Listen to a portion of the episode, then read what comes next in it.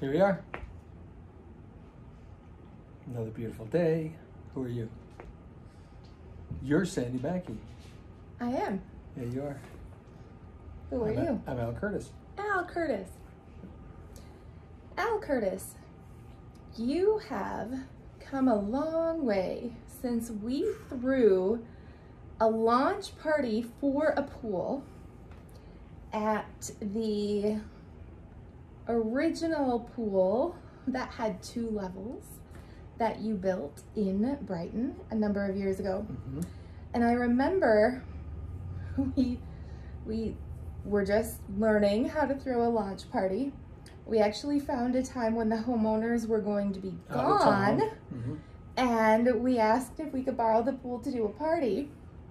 Since then, we've learned thou shalt invite the homeowners. Correct. Because it's a better scenario all around. Although, like, we were new to the concept and we were trying things anyway. I do recall we did some interviews before, during, after, and you were quite uncomfortable. I was very uncomfortable with all of it. The whole party idea. Yeah, there was a sense of vulnerability there that I can still feel right now.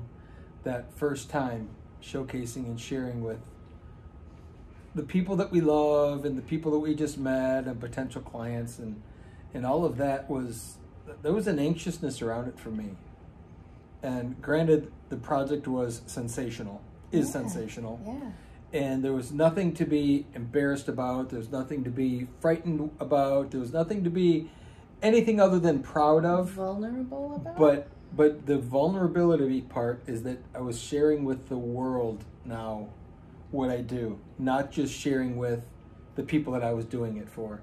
And I remember being pretty unnerved by that and not real comfortable. And I know setting that party up, you know, hindsight, it would be great to have the homeowner there because then they could talk about the project and all of that. But we had to do it that way because it made sense for what we knew. And it was certainly a success. Yeah. And it led to a whole nother discovery about how to promote this thing that we love to do. But boy, oh boy, oh boy, that was a vulnerable time for me. And I don't know why. Again, that project was sensational. I mean, it was miles above, skyrockets above anything that I've ever done before, and which kind of is there's something to be said about that project as well.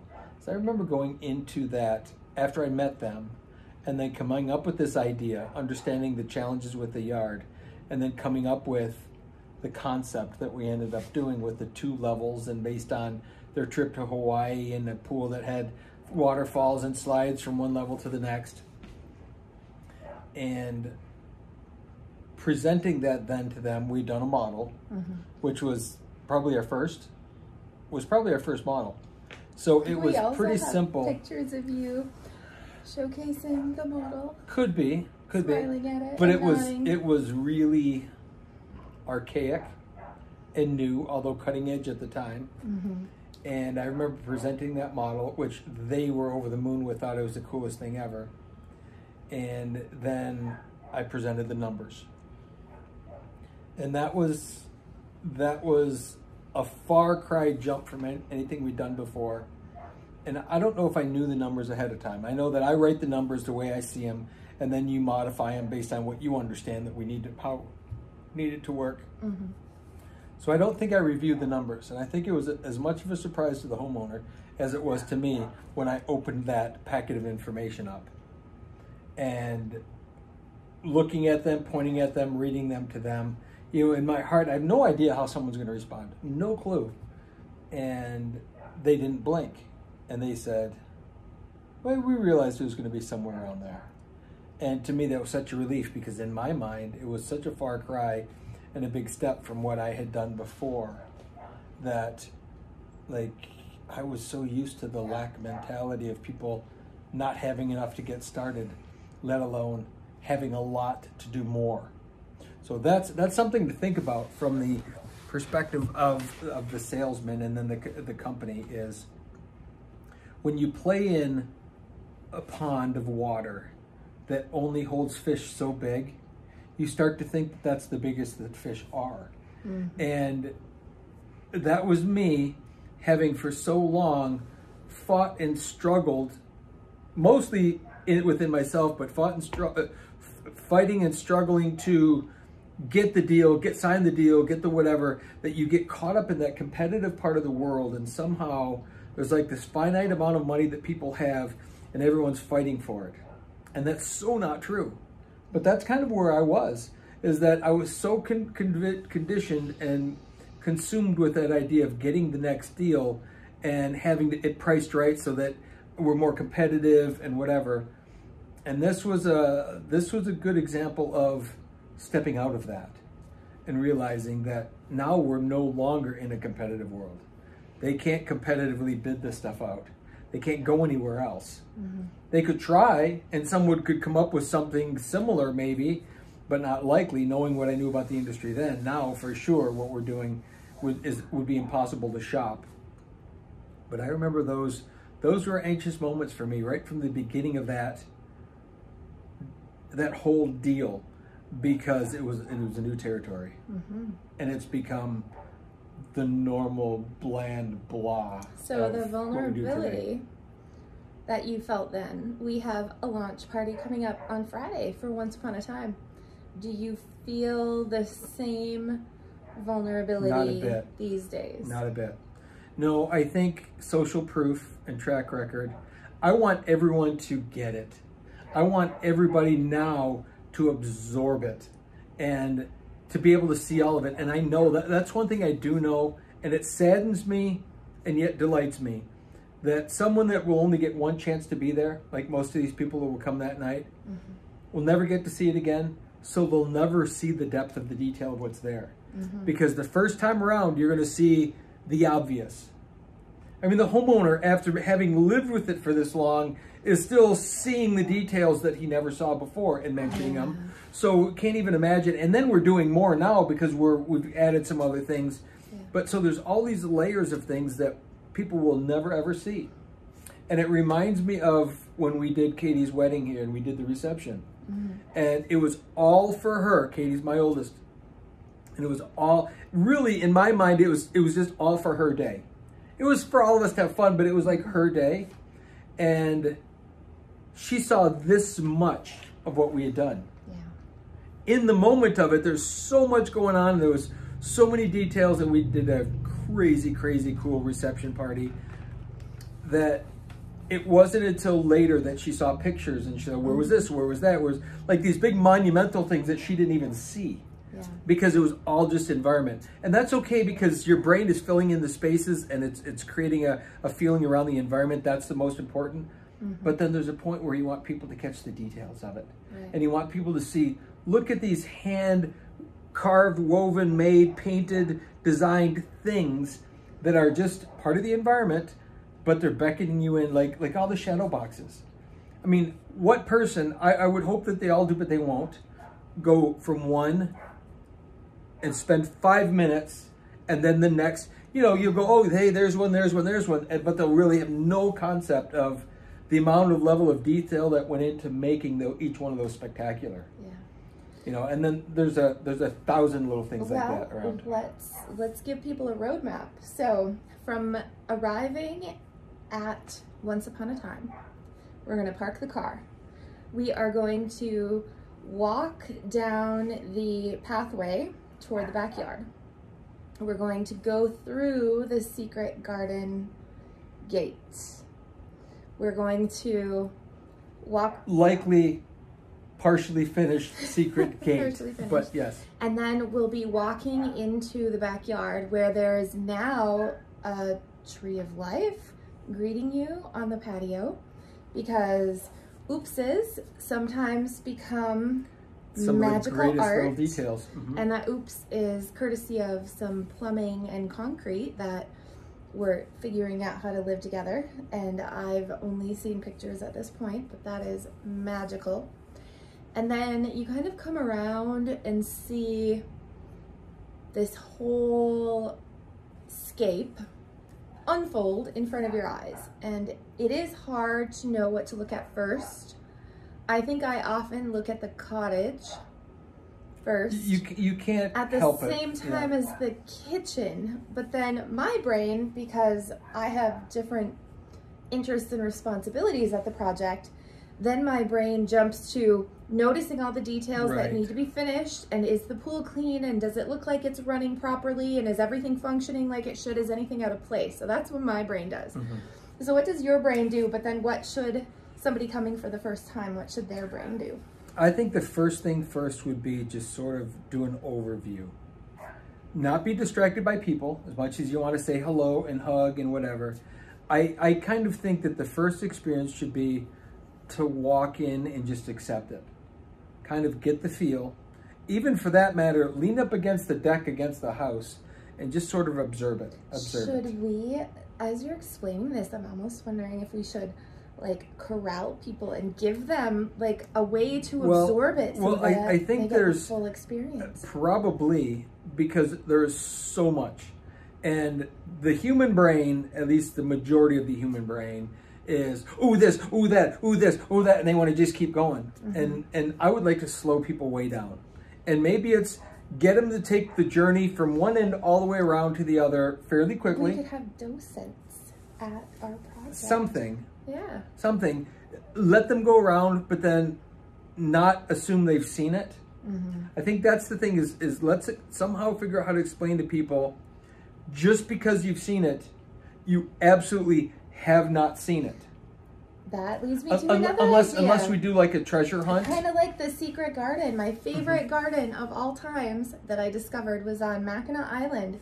And it's just a garden like any other, well done, but they placed these, like there was an umbrella and there was a tin can something. And then there was like this legend at the edge of the yard, and it said, can you find these things? So we could almost do a treasure hunt, or we could do something like that. Although that's getting into a lot of work, but it is. You never know.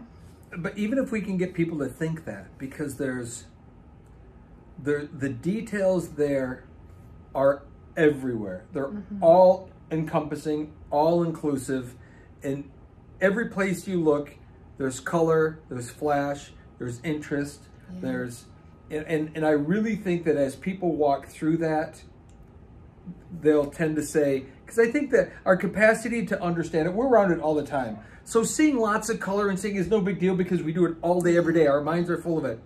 But I think people's capacity fills up really quickly. Yeah. And it's like, okay, I saw it. Which we know, try this one, go to an antique shop, go to a flea market, and walk through the entire thing, and then walk it a second time, and you realize all of the stuff you missed. You saw literally nothing because your brain is so distracted.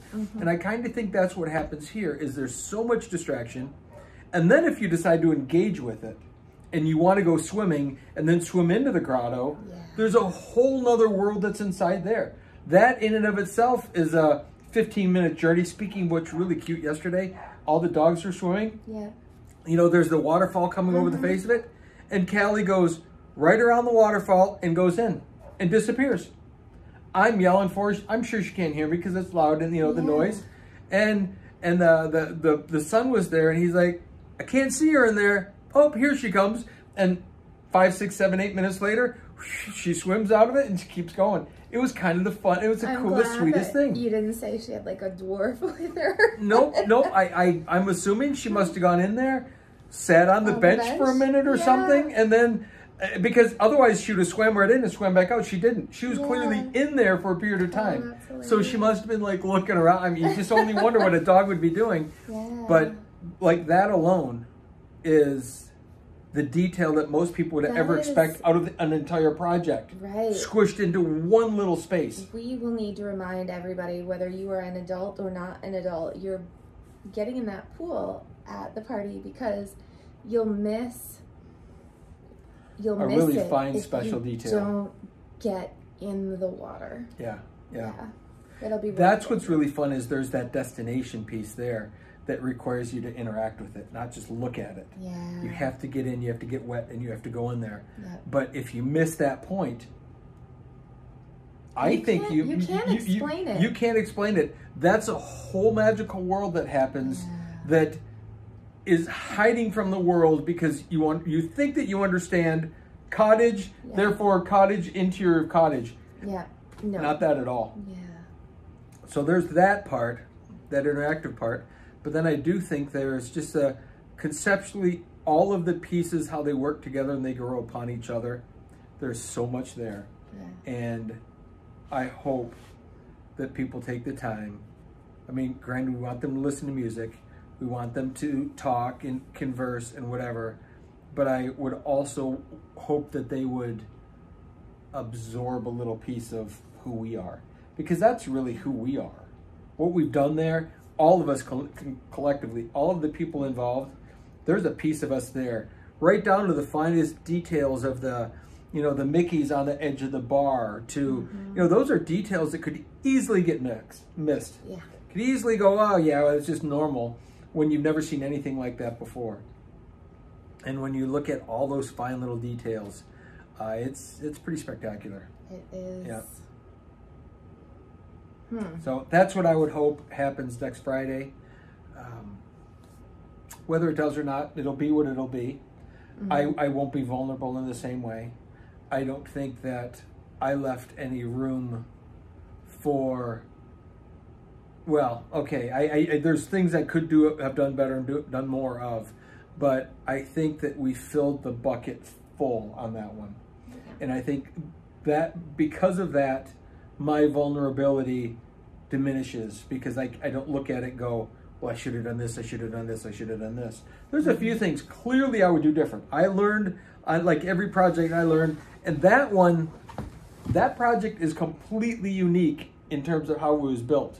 That's something we've never talked about in terms of how we built that one very differently than any pool has ever been built. Structurally, how we put it together, we have 2 levels, we have all these things going on.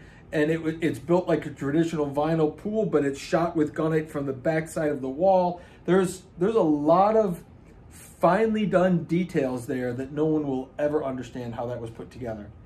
Yeah. And yet another really interesting thing about that project, it's probably the most photographed pool in Michigan because there have to be 100 pictures a day taken of that pool. Oh, yeah. It's right on the golf course. And everybody stops mm-hmm. and takes a picture. It's really kind of interesting. I do have a treat for the golfers coming. I don't know that it will be here in time for the party, but there will be something added to the additional art installation that will be going in specifically for the golfers. So nice. We had thought too, when we had embarked on this project along with Lazy River, that we would get to do some kind of a party bus, taking us from one to the other. And then this year happened and schedules got all thrown out the window. So as interesting as Once Upon a Time gets into the mini details, mm-hmm.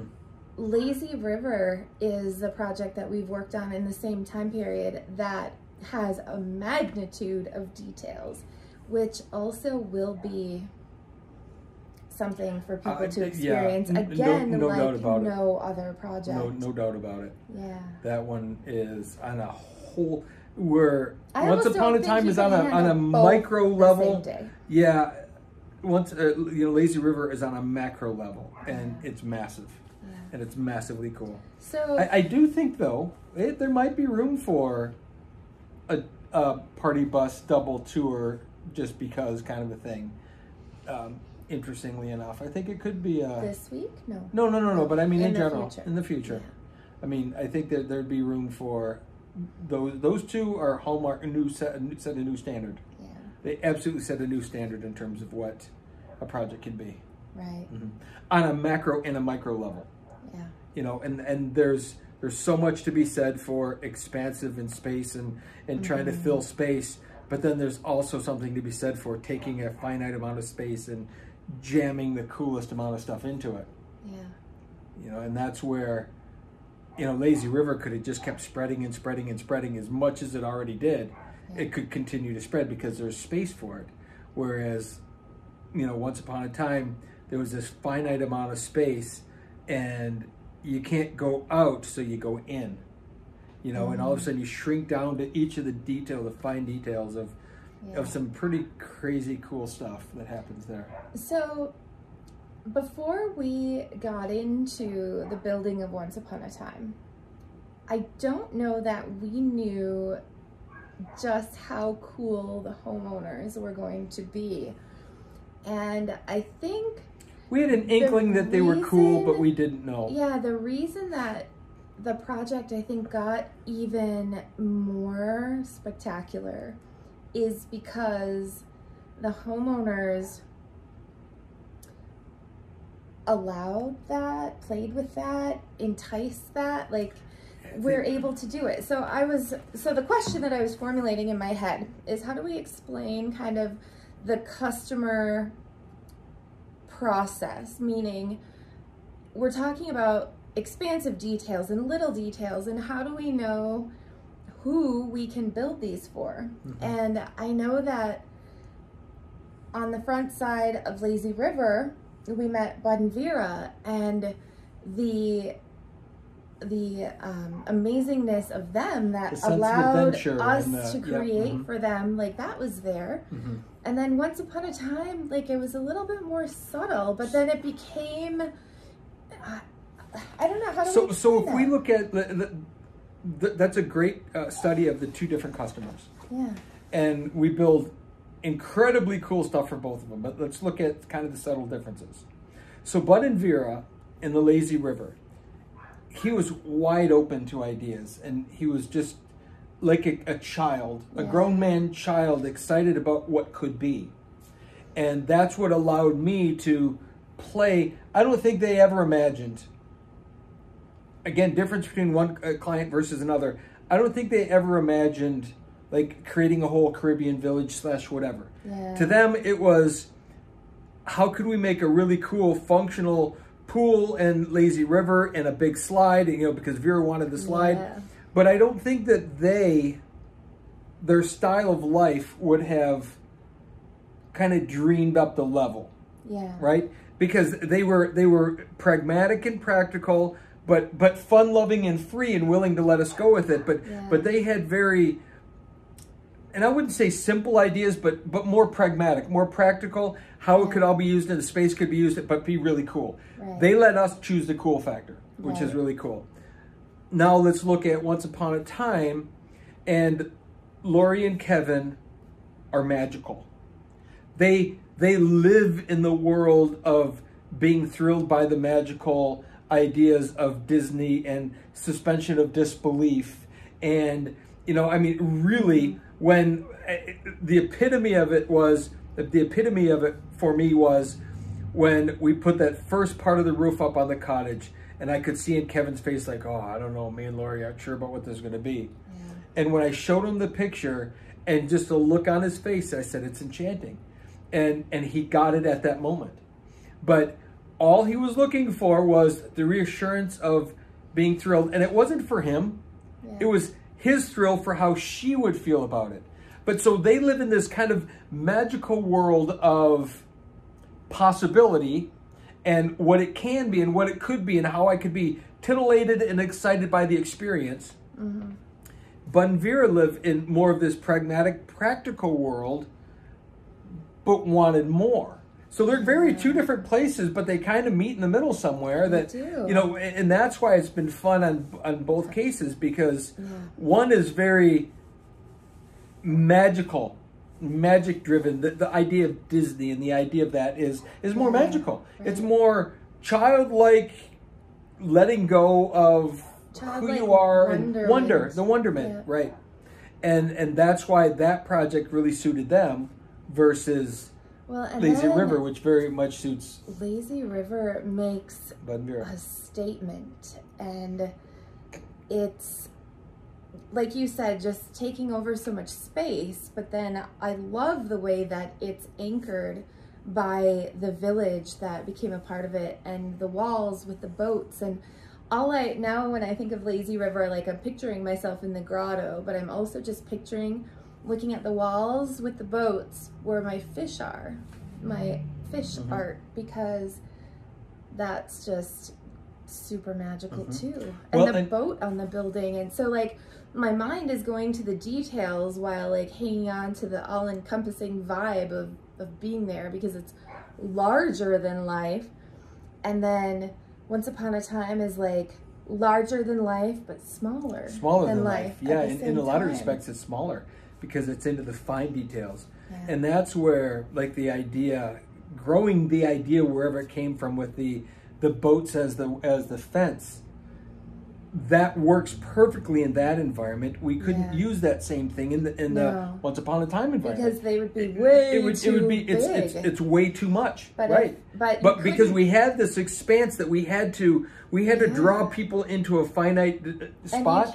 Boats were perfect for that. And you can't put Once Upon a Time at Lazy River because the scale of it doesn't match the space. And what's magical and perfect for one customer in one spot cannot be just transplanted to another spot for another customer, which is why they are so well developed for each person and each space. Well, I think that's where... So how does that happen? Okay, so put that into words. So here's how that happens is, at least on my part, is over the years, I've become spatially aware and then compositionally aware. This is the stuff that people don't talk about. They want to talk about design. They want to talk about putting it down on paper, and they want to talk about how can we formulate a plan to make sure that this goes off in a precise and whatever. And pick something out of this catalog and stick it in your yard. The kind of custom plastic world. Yeah. Where I've learned to be more cognizant and aware of spatially, what do we have to work with? How can I maximize the fun factor and the cool factor and all of that within the space that we have? There's two parts to that. There's the physical space, but then there's the composition space. And this is, again, something people do not talk about in our industry. They don't talk about the overall composition. They talk about a feature. We have a fireplace over here. We have a swim-up bar over here. We have a raised hot tub over here. They kind of have these compartmental boxes. Levels of patio. Yeah, right. They don't really step back and think about, when I add these layers of patio to each of those features put together, and I stand right here, how does it please my eye? Speaking of, have we put a handrail up yet? We haven't. Okay. And if I stand over there and I look this way, how does that make me feel? And then if I go down those steps and I go over there and I look this way, what does that mean? And that's the composition part, where most people don't want to think about that. They want to think about, how can I do the practical part of installing the swimming pool vessel, whatever it's made of, and then do we build a feature on the side of it? Do we not? Do we retain? Do we not? But they don't really think about the overall composition. How is this... How are all of these elements working together to make me feel? And I'll give you a great example of that.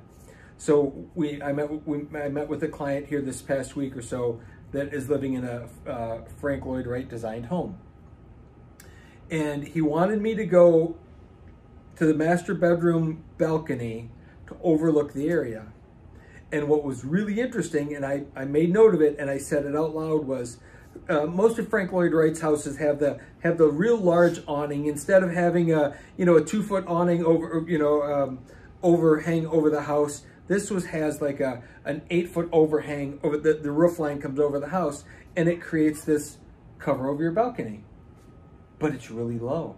Like, I could put my hands up and it was right here. So this balcony was really low and it comes way out, and completely changes the feel. It like cozied up this space. So you're standing on this balcony and you're almost being wrapped with the house. As opposed to if there was nothing there, or the balcony, or it was a normal 8-foot ceiling, or you couldn't touch it, it would have had a completely different feel. But this was low enough that I wasn't going to hit my head. I was in no danger of hitting my head, but you could feel there was something above you.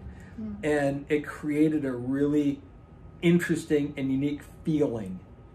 Yeah. Not just visually, because you could look up and see it, great, but it made you feel much different than an open space above you. As you're explaining that, one of the features I really like at Once Upon a Time is how tall their back deck is with that roof line, which opens it up and allows the magic to unfold.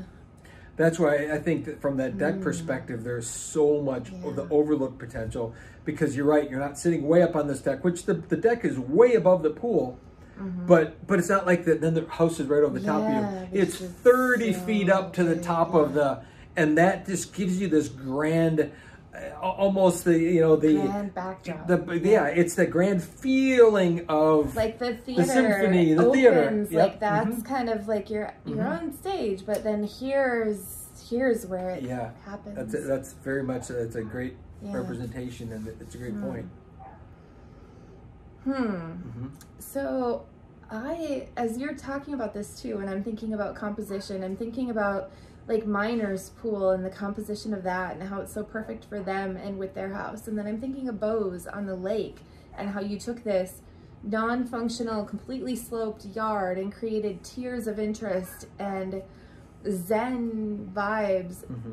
I know that we have video and we have photos of all these projects. Like for me, I just want to revisit each of them and have a discussion about the composition and things like that. Yet that would also be perhaps overwhelming, even to me. But how can we put into words some more of this? Yeah, that's the challenge, is you're in it and surrounded with it all the time. Because that's spectacular. Absolutely. Like, they're all spectacular. It's figuring out, and that's why I... And then think about tunings, how we built Pleasant Valley Rustic, and it's a little rustic, but it's like on this expansive hobby farm, and just... You have to try to use the space for it to make sense. And meadowy, and like... Well, and that's the thing is, no two spaces is the same or even close. Speaking of, we should talk about the outdoor kitchen with them too. Yeah, even if you get into subdivisions, which are... you know, fairly small lots, and they're usually fairly uniform. Even that isn't the same. Even you could put a pirate ship in one of those. Yeah, absolutely. It's amazing what can be done when you break the mold of the expected, what you think it should be, and you kind of play in the world of possibility. There's so much potential there to do really cool stuff. It's certainly harder to do in a subdivision. Although it can be done. It can be done. Like Road to Hana, you would never imagine, when you walked in the backyard, you would never imagine you were in a subdivision. Just the contour of what's there, the weird shape of their property line, the way that the trees worked out with the hill and all of that. You walk into that space and you're transformed into another world. And yet, there's a house right here, there's a house right here, there's one across the street, and there's 40 of them down the street. Wow. Yeah. And so it's that idea is, how can you take a space and make it fully unique? Sometimes you can't. At least I haven't figured out how to do it. But we've done a pretty good job, even in subs and tight yards and stuff. Not my ideal way of working. However, we've certainly done it. And you just have to think about spatially. You have to think about it differently. You have to think about how to create privacy without the typical bush, bush, tree that everyone else wants to do. You have to look at how you can capture, and create a room. With the right mix of things, starting with the right homeowner. Absolutely. It becomes possible. Yeah, without the right homeowner, no matter what you do, it's going to fall flat. And I do think that that's the while I love the guys and gals out there building pools that I know, I do think that the majority of their work falls flat. It's acceptable. It's fine. You know what fine is to me. It's fine. I mean, people are happy to pay it and they're thrilled with it, which is good. Yeah. I wouldn't be thrilled with it. Right. And no, I'm not the final say on anything, but certainly in my world, that would not be acceptable enough. Yeah. And as a net result, you know, people don't know what they don't know. But when we can find the right customer that just gets it, and I think what it takes more than anything else is to just let go. You gotta be full of apprehension on the front side, and I can tell you stories of all the customers we built for and how awesome it all turned out, but you're still gonna be apprehensive. Yeah. But I think there's that shift that happens when you just kind of let go. And if you can do that, magic will happen. If you can't do that, we're going to fight an uphill battle till we're done. Why live like that if we don't have to? Let's let the magic happen. Let's let it happen. And we can speak about it. We could do 100 videos talking about it and make someone watch every single one of them. But until they're in it and they feel it, yeah, they'll never know what it means to let go until they surrender and they let go. That is true. Okay, so speaking of the videos and making people watch all the videos, I was trying to figure out how to get a total of the videos that we have on YouTube because I was curious the other day. And I don't have the exact number right now. It's not critical to this conversation, but it's in the realm of 3,400.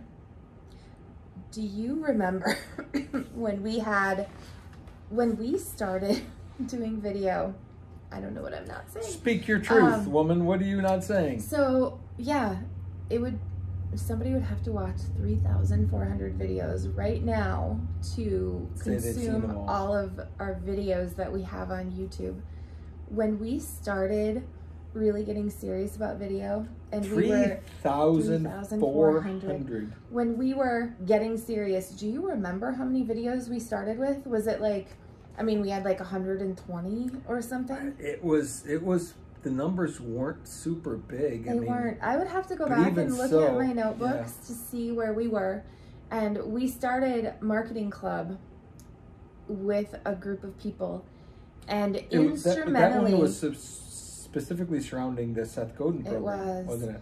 And very substantially, surround yourself like people that you want to grow and change with, I guess, is part of my thought process here in the videos, because we were in the group and some people are game and some people are not. And we got into friendly competition with Rendell's, the Stain Foo folks, and carpet cleaning. And we would throw challenges out there with each other. I'm going to do this many videos and I'll do this many videos. And really that, being accountable to that friendly competition, is what got us talking more on video and got us doing even more of this. So I would have to give them credit I would imagine spurring us along. It seems to me that we were ahead of everybody in that room. We were. In terms of videos.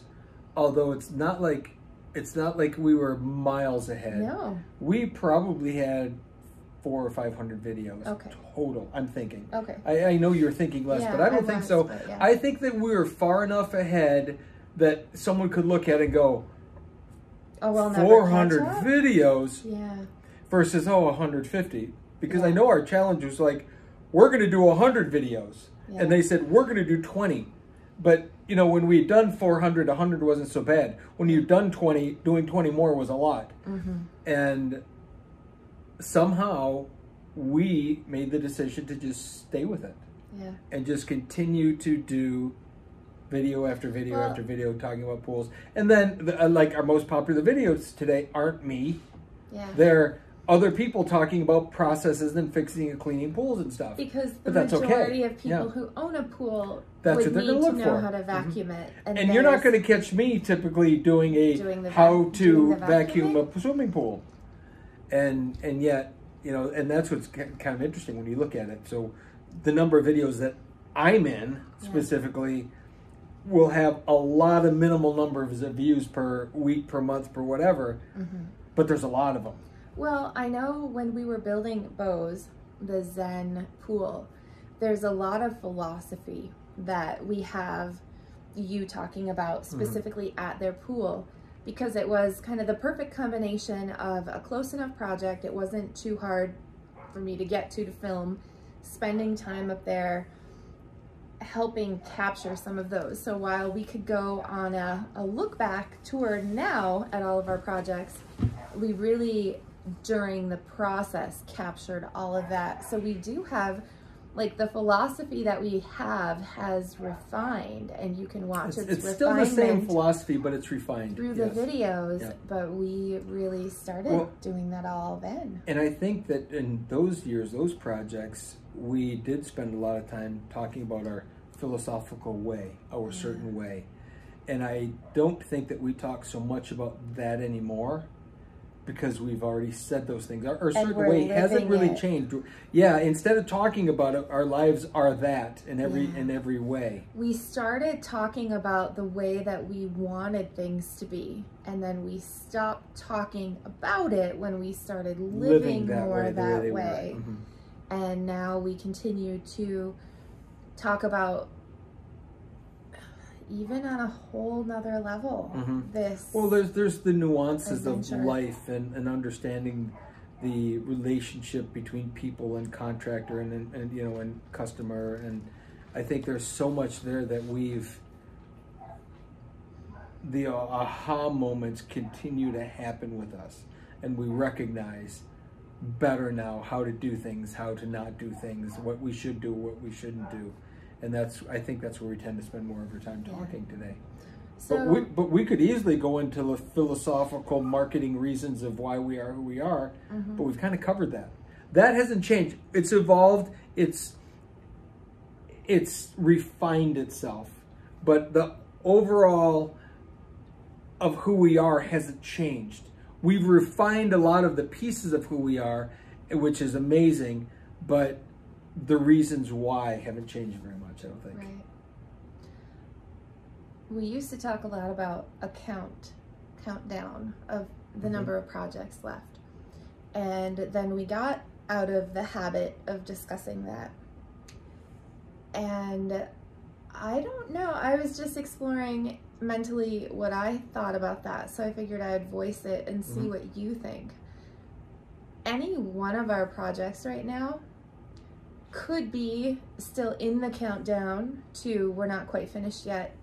But something that I've recently realized is any one of our projects also could be the last one at this point. Amen. So if you'd watched before and you knew Al's countdown and the number of years he thought he would continue building and how many were left, like that was a really good activity for us to do and explain to people, putting some parameters on this like body of work that you plan to do.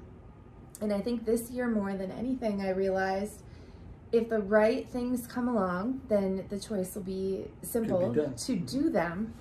And if for any reason that stops happening, the body of work is as it is, complete at this point. It will always be complete from this point forward. Yeah. There's no doubt about it. Yeah. And this year has proven to me the emotional roller coaster of living through the COVID 20s, you know, and all of that, while I have it in me to design and build greater, cooler, crazier, funner, amazinger things, I also am completely content to say maybe that's the last one. Yeah. And not be, oh, that's my last one, and not be anxious about it or worried about it. Yeah. But there's a really good place. It's a really good place. Challenging as just like it was a good place when we said we have 75 pools left, we have 60 pools left, we have 48 pools left, whatever it was. Those numbers, because they quantified the period of time it was going to take. It wasn't. They quantified. It wasn't like ambiguous. They quantified a state of mental awareness.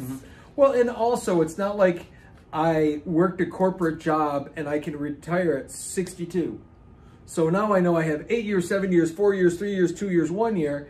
You know, this is a very different ambiguous thing. It's just like I could go until I can't move anymore, or until I finally break something, or, you know, whatever. So instead it was a way of saying, do I really want to do something that I don't enjoy when I only have X amount of quantity left in my life? Well, and it was just, it was certainly a trick for me. We talked about the number of projects that were left, and we talked about the scope that we had hoped the projects would be. And I think that also helped, knowing that they would broaden, because we had to broaden the way that we thought about it. But I know also on the other side of things for you was, well, what would I do if not pools? And again, our thinking and discussing has allowed us to develop the ideas around what that would look like. So. And I think that it was important for me also to understand. And I remember one specific conversation when we were back in the early days of figuring out what the numbers were left to do, and realizing that as the as the numbers went down, the projects got bigger. Yeah. And then it was a place for me to play in my mind of, what if I only had 10 left? You know, how would I leverage that to titillate the world as to who would, you know, because the desire would go up, but the demand would go way up, but the supply would go way down. And now you have this teeny tiny supply left with this massive demand. Who's going to be the one to get it? Which goes to what's happened over the last couple of weeks of us saying, how does someone get our attention in a new way? And then someone sends in a video prospecting us to be their pool people. And so you go, the supply goes down, the demand goes high. How do we deal with that? And I think that in those early days of figuring that out for me was magic, because it allowed me to go, if I only had so much left, how would I dole it out? And would I dole it out to just anyone? No. How many times did you say, do you really want that to be your number 35? And it would be, ugh, no. I mean, I like them, but do I really want that to be one of the last ones in my career? Yeah. And so that allowed me to play in my mind a little bit about what do I really want? Because we live in a world where most people never really figure out what they want. What they really want. This was a way of tricking my stupid brain, because sometimes I have a stupid brain, to just break out of its mold and say, what is it that I really want? And by doing that, that was just a trick that worked for us. And sometimes people ask today, well, how many are left? I don't even know. Yeah. It doesn't really matter.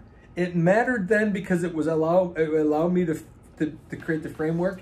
Now, the last one that we work on could be the last one ever built. And the last one will be the last one. It will be. And if we took the time to reverse engineer what numbers they were, I bet that the universe already has it worked out that it likely does. Is going to match. Mm-hmm.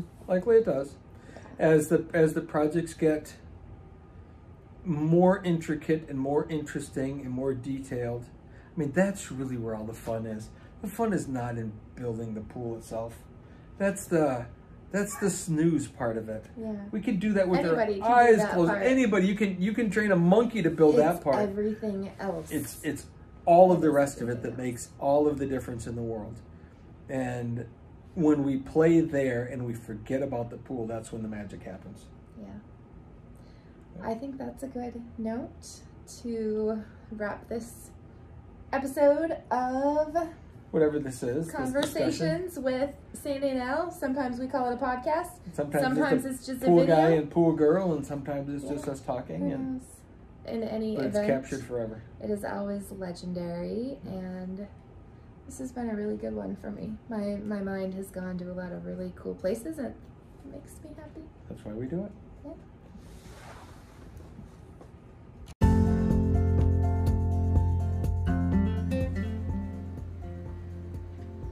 Yeah. Hi, I'm Sandy Mackey.